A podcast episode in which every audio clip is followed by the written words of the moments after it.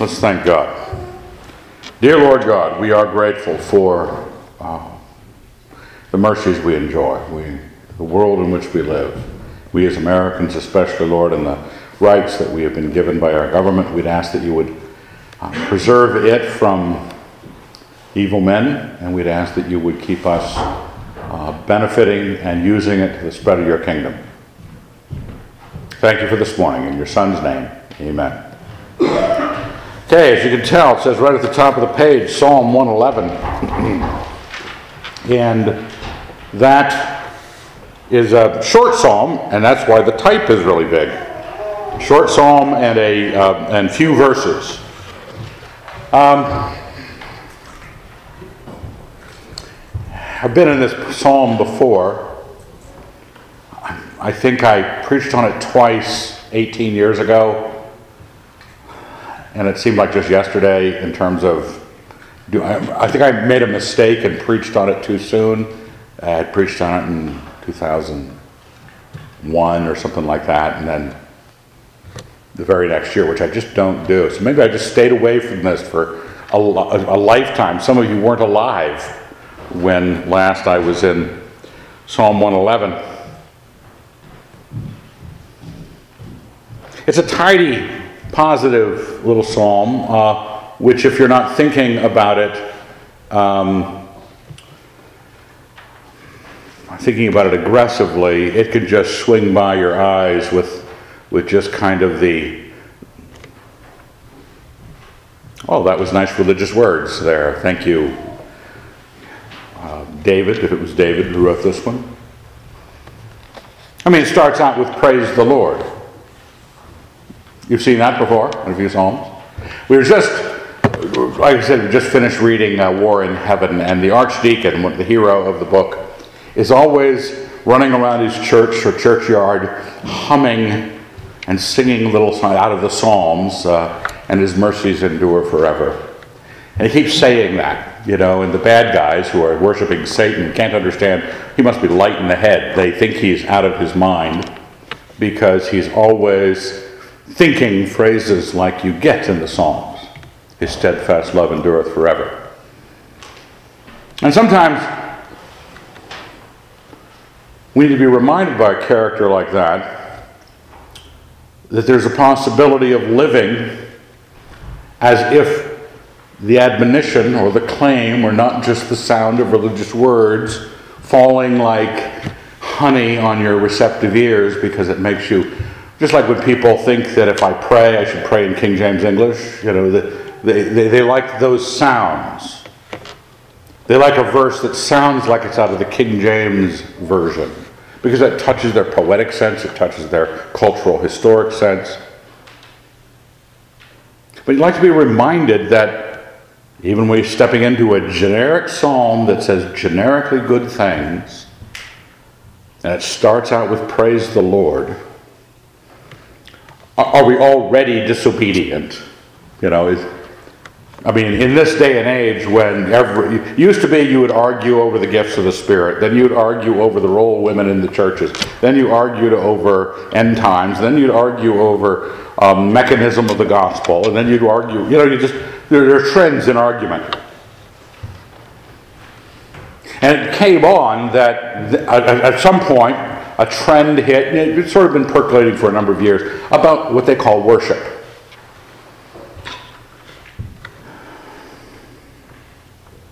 We think, um, that last song, song we sang, uh, that John W. Peterson one, uh, uh, number seven, um, it talked about praise. Let me see. I noticed it as it was going by. Uh, praise our God. See, it starts the same way. All ye his servants, ye that fear him, and great, with sacrifices of worship in his glorious presence. Wait. Um, it's a matter of praise songs say praise the Lord a lot. And sometimes we get used to saying praise the Lord a lot. We think saying praise the Lord is not an imperative or a suggestion to you, but a that it's praising the Lord. If I say, Praise the Lord, that's not praising the Lord. unless I'm pointing to something for which I say, Praise the Lord. Say someone says, So and so just became a Christian. I say, Praise the Lord. I'm not, my, the praise is about that person being converted. The Gentiles were let through, uh, were crushed in the Red Sea, and the Jews were let through. Oh, praise the Lord. Well, it's that Pharaoh and his armies were destroyed. We have to know that praise is not saying praise repeatedly. I will give thanks to the Lord with my whole heart. Now, when we give thanks, what it just came to your mind when I said, um, Pastor, would you give thanks? What does that sound like? You're over at somebody's house, you're the vicar, and the, usually the mom, because she's in charge of the house um, and she's running home, and she says, Vicar, would you say grace? Would you thank the Lord? Would you give thanks? Whatever the phrasing is. We know what giving thanks is. Dear Lord, thanks for the food. Amen. Some of you may even thank the Lord in restaurants for your food because you think it's important to give thanks. But I don't think that when we say praise the Lord, we say I will give thanks to the Lord, those tiny little portions of emotional songs saying praise the Lord a lot, or you giving thanks for the food. Have you ever stopped in your life when something major good happened? And all the Christians present said, said let's, let's give thanks to the Lord for that. We have a space for it in front of a meal, even in a public place, which I worry about because of street corners and all. But we have a place for that. We have a place for what praise is to be. I don't have to think a thing to think I went to a praise service. I don't have to, I don't have to know a thing about my God. I think I am praising Him. And I think if I am faithful enough to pray in a restaurant, I am the most thankful of all men. In reality, many things go by without giving God thanks. Because it does say, I will give thanks to the Lord with my whole heart. And not only that, but it says, in the company of the upright.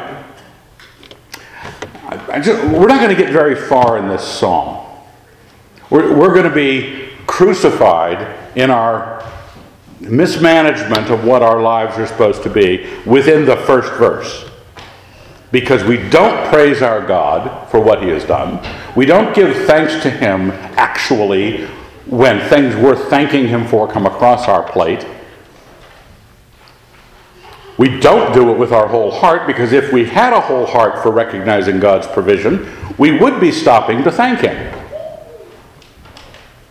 And we, we're not seeking out others of like mind and circumstance in the company of the upright. And a lot of you go to church. Some of you go to church here.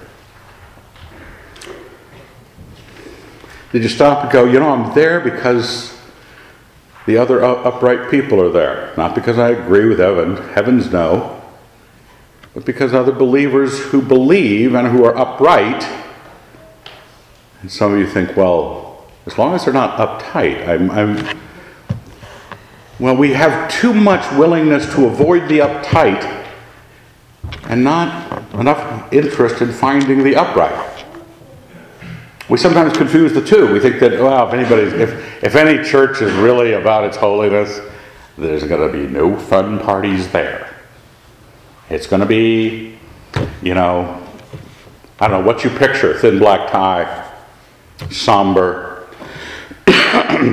no vaping. You know how it is. This church stands against vaping because it's just not cool. Okay? Somebody left a vape on my back porch the other night. I think it had almost exploded or something. I don't know what they do. You little stick of dynamite you put in your mouth and perf on it, but it was buried in a snow bank to cool off, I guess has nothing to do with the sermon. I don't care about vaping. Are we seeking the company of the opera upright in the congregation? Because I want to give thanks to God with people who understand what it is to thank God. Now, who are the, what's, what, what prompts this? Verse 2 Great are the works of the Lord, studied by all who have pleasure in them. We're not going to survive this psalm, ladies and gentlemen.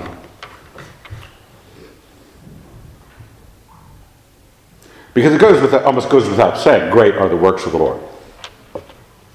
We're running around. I think somebody mapped the universe the other day, because that's what some men do.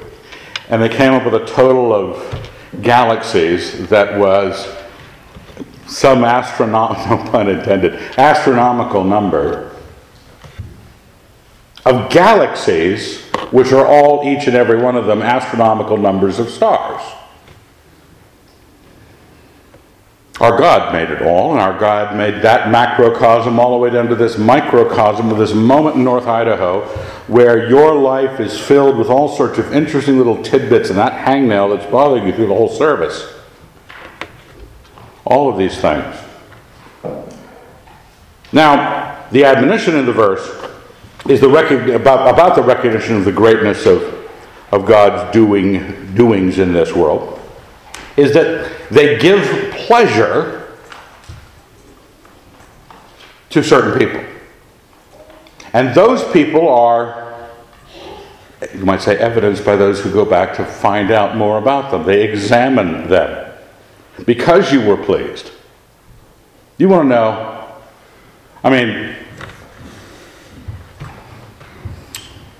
Say you're at Bootsers, the local meat market for the Christians, and you see a new face, a new gal, a new someone untagged, uncourted, un.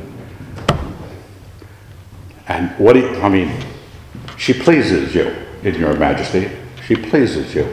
And what you want in that being pleased is her phone number, or more specifically, her father's phone number. You want to know stuff. You study those things. You research those things. The internet's good for this. Your Facebook stalk. You start to find out who they hang with, where they go, because you were pleased. Have you ever been to a restaurant and went home and said, I got to figure out how to make that? What did they do? We still, at the big house, we have a good black pepper sauce. It is not as good as the onions in Spokane. Because when we went to the onion, they wouldn't tell us. So we had to sit there and taste it and guess maybe horseradish. You study it. Leslie and I cooked dinner for ourselves last night, and we were looking things up and running around doing things. We don't get to experiment with food that much. That's what you do when you're pleased with something. You want to know who played bass on that album. Do you know what day is today? The 24th? Anybody know? It says here in my sermon notes, 24th.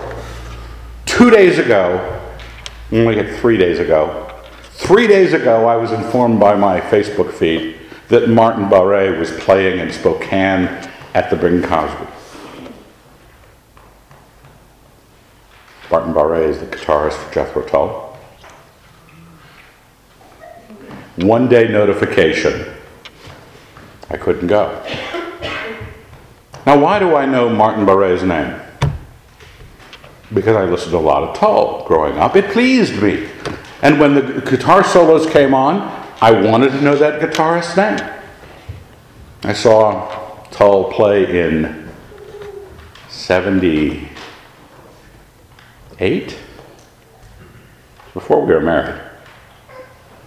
I took my sister because my girlfriend wasn't in town. Then 77? Okay. Okay. He was good then. I guess he's still good. You study these things. You can check yourself now. You can't just go, see, I said praise the Lord a lot at the beginning of my church service. I go to a church service. Isn't that getting together with the upright? You have no concern whether the people in the room are upright. You don't give thanks when many things worthy of thanks cross, cross your path. You just give thanks in those performance moments, the slots allotted to God. And you claim to have great pleasure in the things that God has done, but you don't evidence it with any study.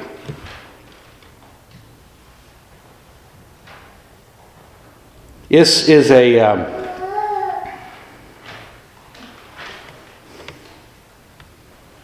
he said, but I really do. I, I, I love Jesus. Evan, you can't say I don't love Jesus.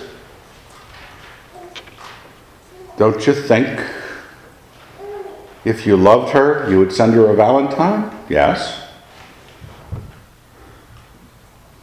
If you if you cared, would you know about anything else? I mean, is, is God the only one quantity you would not care about if you took pleasure in him? Then it says, verse 3 full of honor and majesty is his work. This is just stuff that's in front of your eyes. You get up in the morning, you swing your legs off the side of your bed, and I uh, had a little bit of different experience this morning as I swung my legs. The, the arm went off, Leslie's arm went out, and it woke me from my slumbers, swung my feet out of bed, opened my eyes, and I didn't open my eyes. Tried to open my eyes, but they wouldn't open. I was paralyzed. Some kind of something, you know, that crud had sealed my eyes shut. So I'm feeling my way to the bathroom, trusting that I was not blind for this Sunday. Something I said in the library last night that God said, I'm done with him. He's going to act blind, I'm going to make him blind. So I managed to, you know, get a, a, a small trowel and get the, uh, the, get the crud gone. You, you swing your legs out of your bed every morning and you look at the same world, amazing from top to bottom Amazing from front to back. Amazing in every axis you can think of it in, in terms of history, time. Going back 6,000 years to the Lord's creation. Honor and majesty, and we stop right there and say, I don't even know what honor is, Evan. We don't we live in an egalitarian world that doesn't have any hierarchies. We take a certain pride in ourselves because we're Americans. We don't have an aristocracy, so you know squat about honor. And when you tell a judge, yes, your honor, and you're going, is that just something you say around here? Do you ever look at your husband and say, yes, my lord? As Sarah obeyed Abraham, calling him Lord. Hmm. Let alone to God. Honor and majesty. Her Majesty. How quaint. They call Elizabeth II Her Majesty. What makes majest? What's the word rooted in? Anybody know? Is that a French majest? No, you know French. Kenny? I don't know. I'd like some majesty. God would like some majesty attributed to him, some honor to his work, and his righteousness endures forever.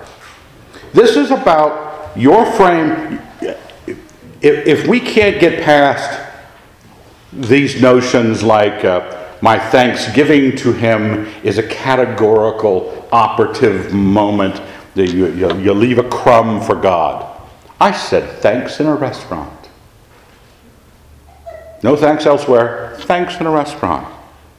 If I don't have the ability, because I'm an American, you had better stop thinking like an American. Because your God is full of honor and majesty. His work is full of it, re- revealing that to you. Whatever parts of you know, America is the greatest country in the world, probably the greatest country in history. It's given us free rights, freedom of religion. Here we are gathered together in a you know, end of the earth small church. Very grateful for it, but it also may have tripped us up in some things that we can't speak with deference. And our inability to bow means that we have uh, the side of us that needs to be ruled by someone else All of those relationships are going to be challenged. Eventually, our children are going to think, I don't, who, who put these people in charge? Ever heard of children's rights? Now, where they're trying to treat children as agents or separate agents of the state, that the state can assign them freedoms that your parents said nope. How many, how many relationships have you been unable to speak of in this way because we just don't know how to bow? But the problem is, without kneeling, without bowing our heads, our knees, our courtesy, oh, that's what C.S. Lewis introduced that to me years ago, where he speaks, you know, women know of the curtsy, which is the courtesy. Okay, it's the courtesy given. And he would always put it as courtesy in his book instead of curtsy. Do you have the ability? Because this is what God's greatness and His majesty and His honor places Him. The place He is in gives Him the position of judge of the earth. And you, when you bow, I always uh, liked when I was studying East Asian history, my instructors said uh, the kowtow, which we, we talk about kowtowing to someone, which was the nine obeisances and the twelve prostrations which is when you entered the throne room in Peking, because I'm old school, Peking, not Beijing, um, you virtually crawled to the dais. I mean, you were bowing, the nine obeisances, and then 12 prostrations. That's how you. You'd be thankful that your husband doesn't expect that kind of honorific. Yes, my Lord, and start bowing all the way to the bedside or your parents or your rulers. But do you even know what it is? I mean, that's, the thing is, you say, Evan, I, I don't like the world you live in. I don't like that. Well, Leslie doesn't do that. Everyone knows Leslie. The question is, do you have categories for these things? For his righteousness endures forever. Do I have the right concept? Is it just God's opinion of a good? No, it's the designer of heaven and earth's opinion that he is going to judge. He rules this thing, he didn't just make it.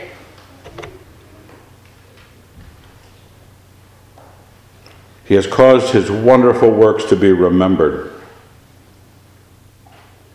This is sort of a, a this, as a psalm, is sort of, I read through it this morning, sort of a, a jolt to the system on a lot of different points. It's just saying, how do you, your, your mind should be a little bit more filled with the Lord than it is. And we have ways of setting him aside and make him a category. And he has different axes on which he is approaching us his creation, his righteousness, his height. And then over time, he's remembered, he caused his wonderful works to be remembered.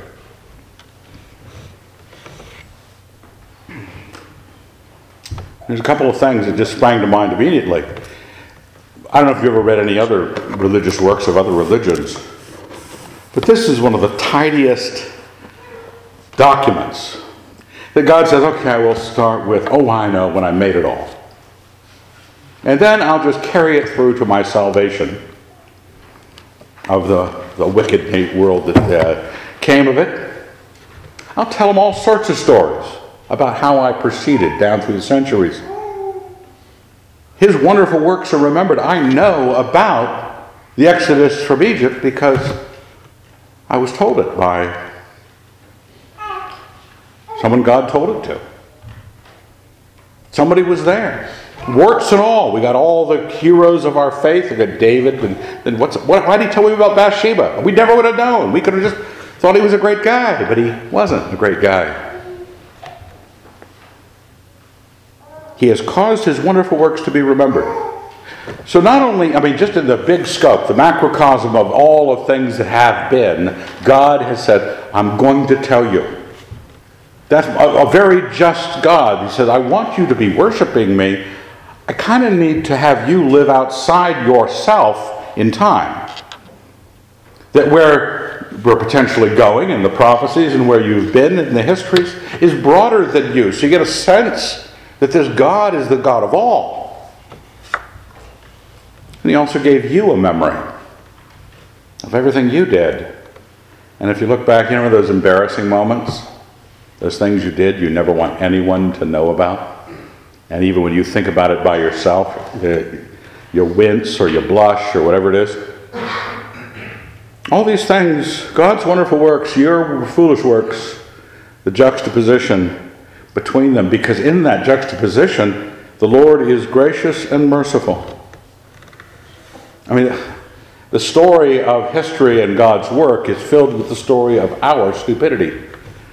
But also, another aspect of God comes to the front, His mercy comes to the front because we sinned.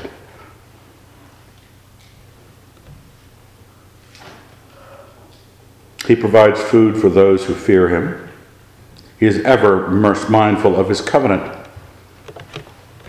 Now, I'm not a health and wealth sort of person who says, see, God promised a good meal for everybody every time.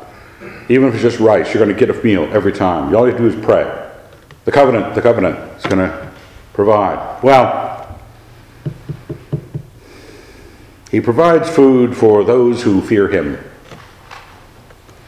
Because remember, we cheated to make ourselves part of the upright because I said, well, the church is right, the expression of the upright. Well, we've got a membership list that you can join. Well, we don't here. You can't join. But if we did, people could then say, well, I joined the church. Well, if you really want to be a member, you could join the choir. We have ways of conveying to ourselves that we're part of the covenant. And it, the, uh, well, when we're done with it, it has nothing to do with whether we fear Him. He feeds those who fear Him. It's a practical deal. It's not a metaphor for something, it's feeding. My parents consistently prayed in food for us because we didn't have any money and we didn't have any food. And we would pray, and the doorbell would ring, and there would be someone with food. Not a magical person, it wasn't like an angel or anything, it was somebody just said, I thought I was supposed to bring you food. And I loved one family, this is the Franciscos. Um, what's, it, what's his name? Arlita Francisco, I think. Um, they would bring food and they would bring scooter pies. Anybody know scooter pies? The marshmallow filled two wafers about the size of a, I don't know, a cow pie filled with marshmallow cream covered in chocolate. Everything your mother in these, this, this dark age would allow you to eat. He provided food to those who feared him, who remembered to keep their side of the deal. This covenant isn't God's covenant to you, God's promise to you. God's going to fulfill his promise no matter what kind of rat bastard you become because it's a promise and he sticks to his promises. And he sticks to his promises with those who stick to the promise. You might want to check the fine print on the deal you struck with God. Except see if you kept any exemptions. You said, "Yeah, um, I'm going to be I'm going to be pretty regular at church." I'm not a big fan of saying going to church is a is one of the rules. I just know people who love the Lord and love each other go to church. You don't say, well, I'll be church, you know, three quarters of the time. And, you know, if it's a good argument with a non Christian about something like um, end times, I'll be in it. But otherwise, I, I'm withholding. Do you fear God? Don't expect Him to be sending you scooter pies you get nothing because you held back in the deal. You struck a covenant with God that said, I will give you thanks in a restaurant once in a while. Not because I'm actually thankful for the food in that restaurant, but because that's a testimony.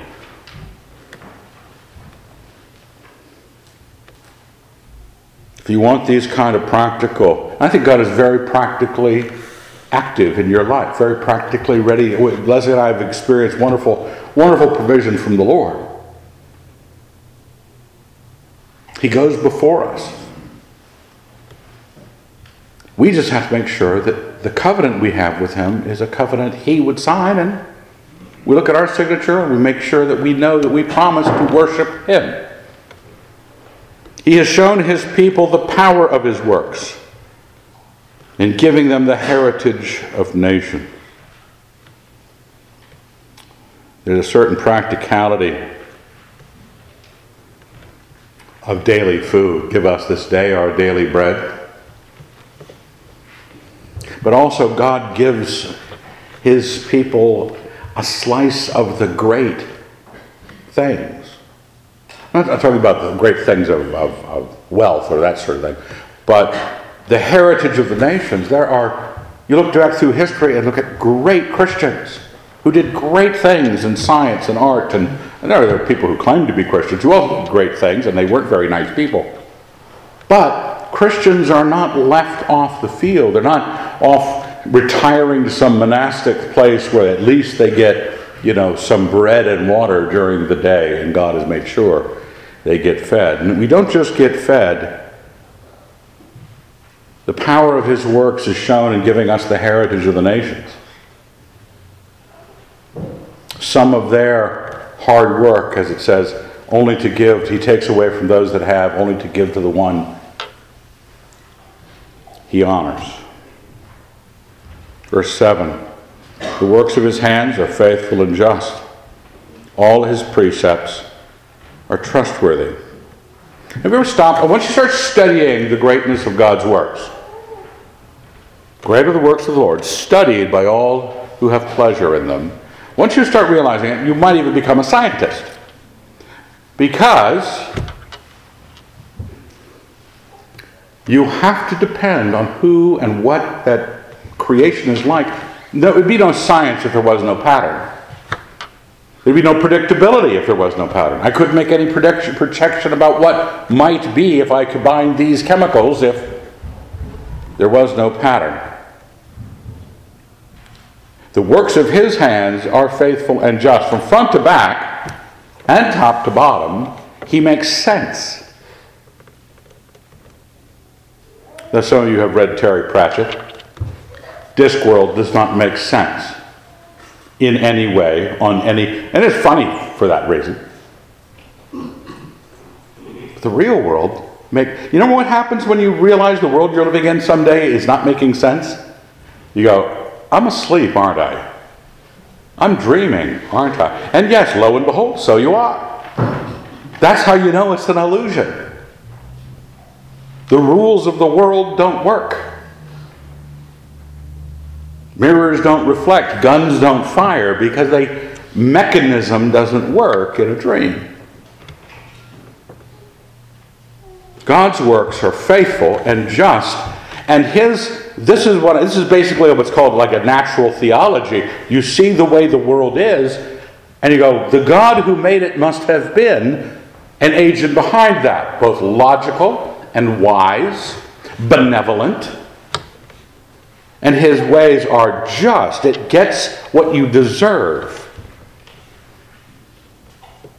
So falling off the cliff is what you deserve when you knew, when you fell off the couch when you were three and bonked your head, and you went, hmm, 32 feet per second squared. That's going to hurt if it's a longer. And then you jump off a cliff later on with, you know, uh, what are they called? Squirrel suit. And it doesn't work. And then you find out how foolish you were. Because God is faithful and just. The gravity is always working at 32 feet per second squared. His precepts, all his precepts, are trustworthy. We are discovering a God who is this way. We've studied his greatness. If we study his greatness and your knees are starting to shake because you know you're in the presence of an agent, not just a person in the story you call your religion, but the presence of an agent active to this end. So he doesn't just make everything work, and all these pews are sitting precisely on their, and the weight and the bearing loads and the shim that, that uh, Jeffrey put under the legs and the, uh, the reason this building stands up and all of those things are part of God's designs. And when he says, and I don't want you, so he says in Thessalonians, I was looking at that passage this morning, this is the will of God for you that you abstain from immorality. His precepts are trustworthy. People who try to do it the other way, they didn't design the system. One, one thing, that, just as a side thought, I didn't think of this earlier until now. Um, people think that their ideas need not comport with anything but their ideas. You're, you're trying to draw it into, I really want to make sense of the world according to me, according to my best lights. When you come up with a view that is in service to what you want, whatever that is, I want to warn you re, the real universe remains. Okay? It didn't suddenly get blotted out by my imaginative, I know, I'll make it okay to live with my girlfriend. There won't be any problems. Guess what? I don't care how many drugs I take. And that's going to sound good and it's going to work for a while, and, and then she's going to want to be an honest woman and bear children with a last name. And just because you're a bastard doesn't mean you have to make kids that are bastards. Oh, because the real world still exists. The, the universe, something you've heard here before, a reality has a way of catching up with bad doctrine. You will be slapped. It's not some postmodern, everybody gets to have their own truth. The real universe is trustworthy, and what you invent is going to be really how smart you were. And you're not going to be as great as God. And if you study God and you say, I'll accept the actual universe as it is, you might not like it, but your likes have nothing to do with what the real universe is about. It didn't wait and said, Hold it, folks. Let's not establish ourselves as anything certain until Evan comes along and expresses his opinion about what kind of God I should be. His precepts are trustworthy, they are established forever and ever, to be performed with faithfulness and uprightness.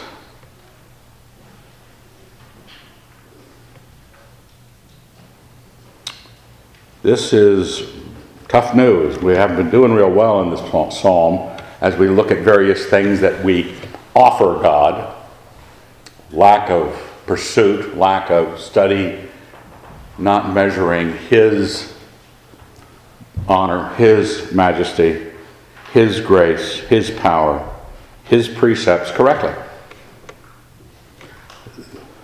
The right view, the view you hold of what is, is the view you'll live by. It isn't just the effect of that view. You're not just the karma result of your bad view.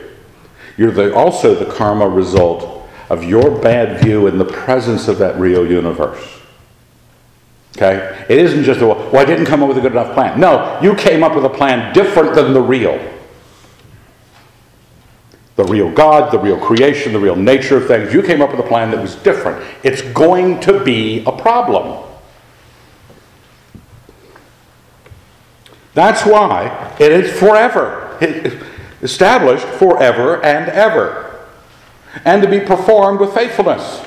Because unless you find it and stick to it, because it has been established and is fixed, you have to find it and be faithful to it with uprightness, not a.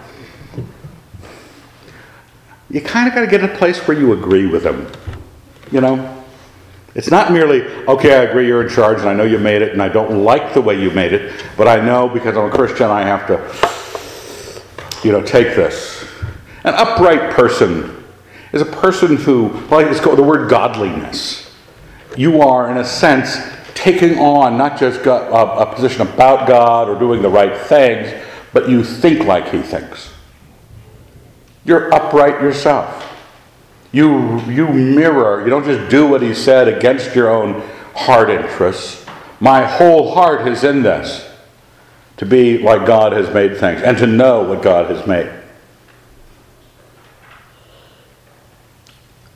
But since this has been, since the creation, this faithful, trustworthy precepts established forever are needing to be performed. And you look at what, how God spoke of looking at the sins of man. He destroyed the world one time. We don't know how many billions of people were alive, you know, 2300 BC. But it was a lot. And he killed them all because he looked at them and he saw every imagination of their heart was only evil continually. It was worse than it is now. A lot worse. So much worse, God decided to kill everyone. And only when he saw and remembered Noah. One guy. Even his family was wobbly. Maybe Japheth and, and Shem were, they seemed to be better than Ham, but uh, nonetheless, all of them, even Noah himself, lying drunk in his tent but buck naked afterwards, doesn't seem like he had a real sense of policy. How does a guy get from there? I got saved. Everybody, got, everybody else is dead. Me and the animals. This is it. Get plowed. First thing you think of? Oh, sorry, let me take off all my clothes. Then get plowed. Everybody goes, Ham, what a bad boy. No, what about dad? He's drunk.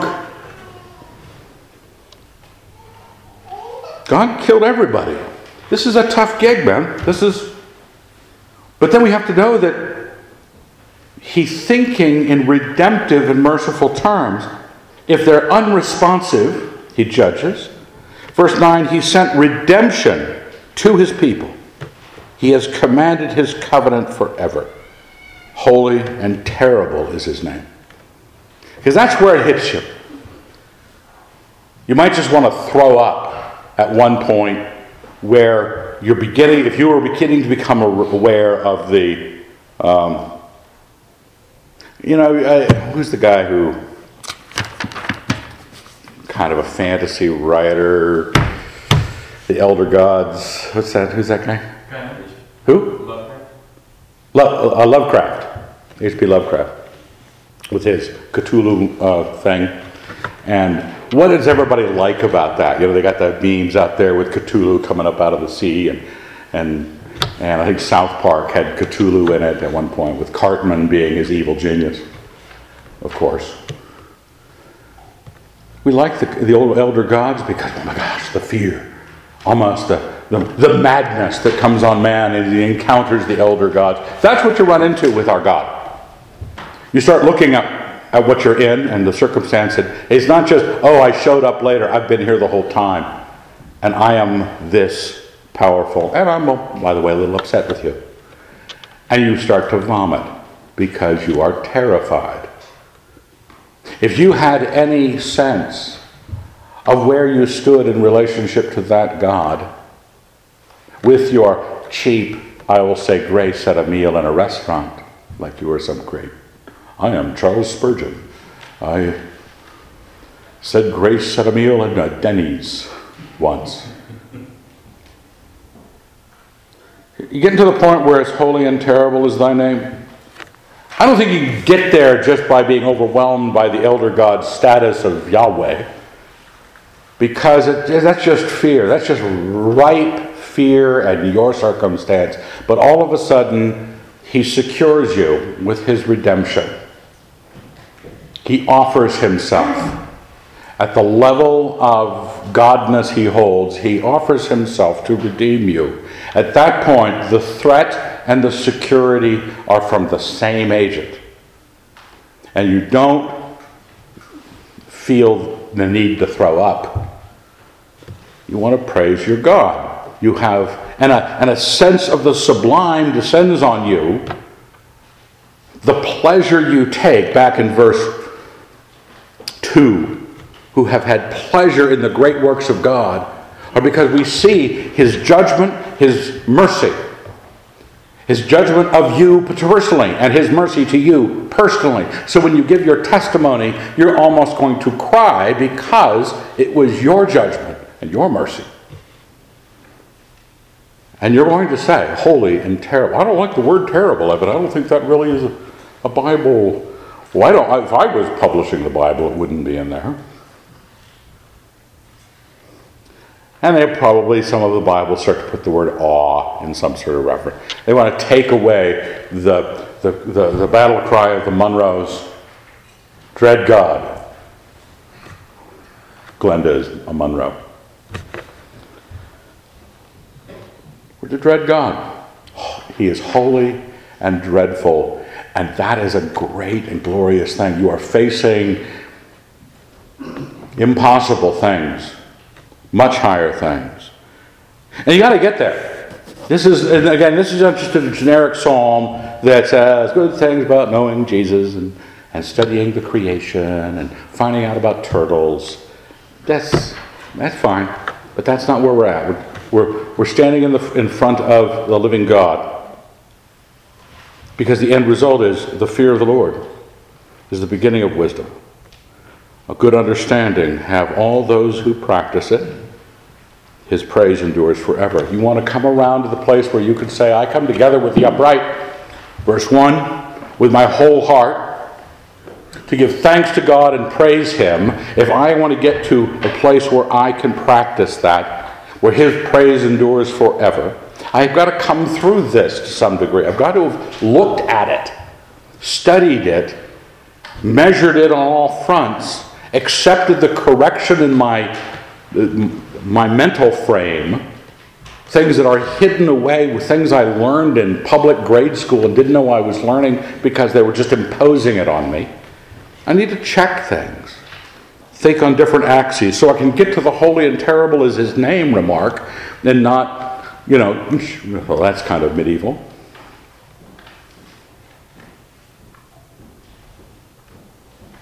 If we get there,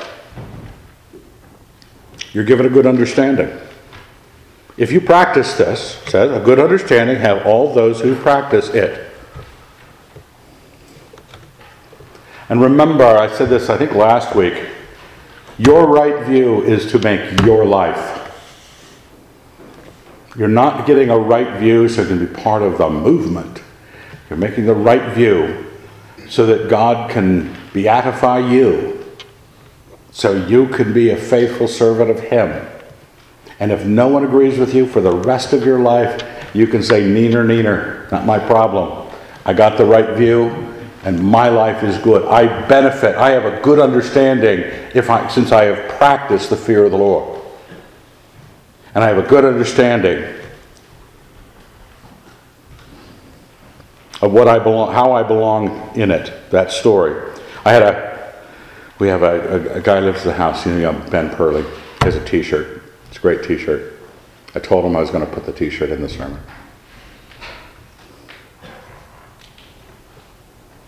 It basically says something along the lines Your death is only the end of the story if you think you're the hero. I mean, you just could be a side character, folks. You're,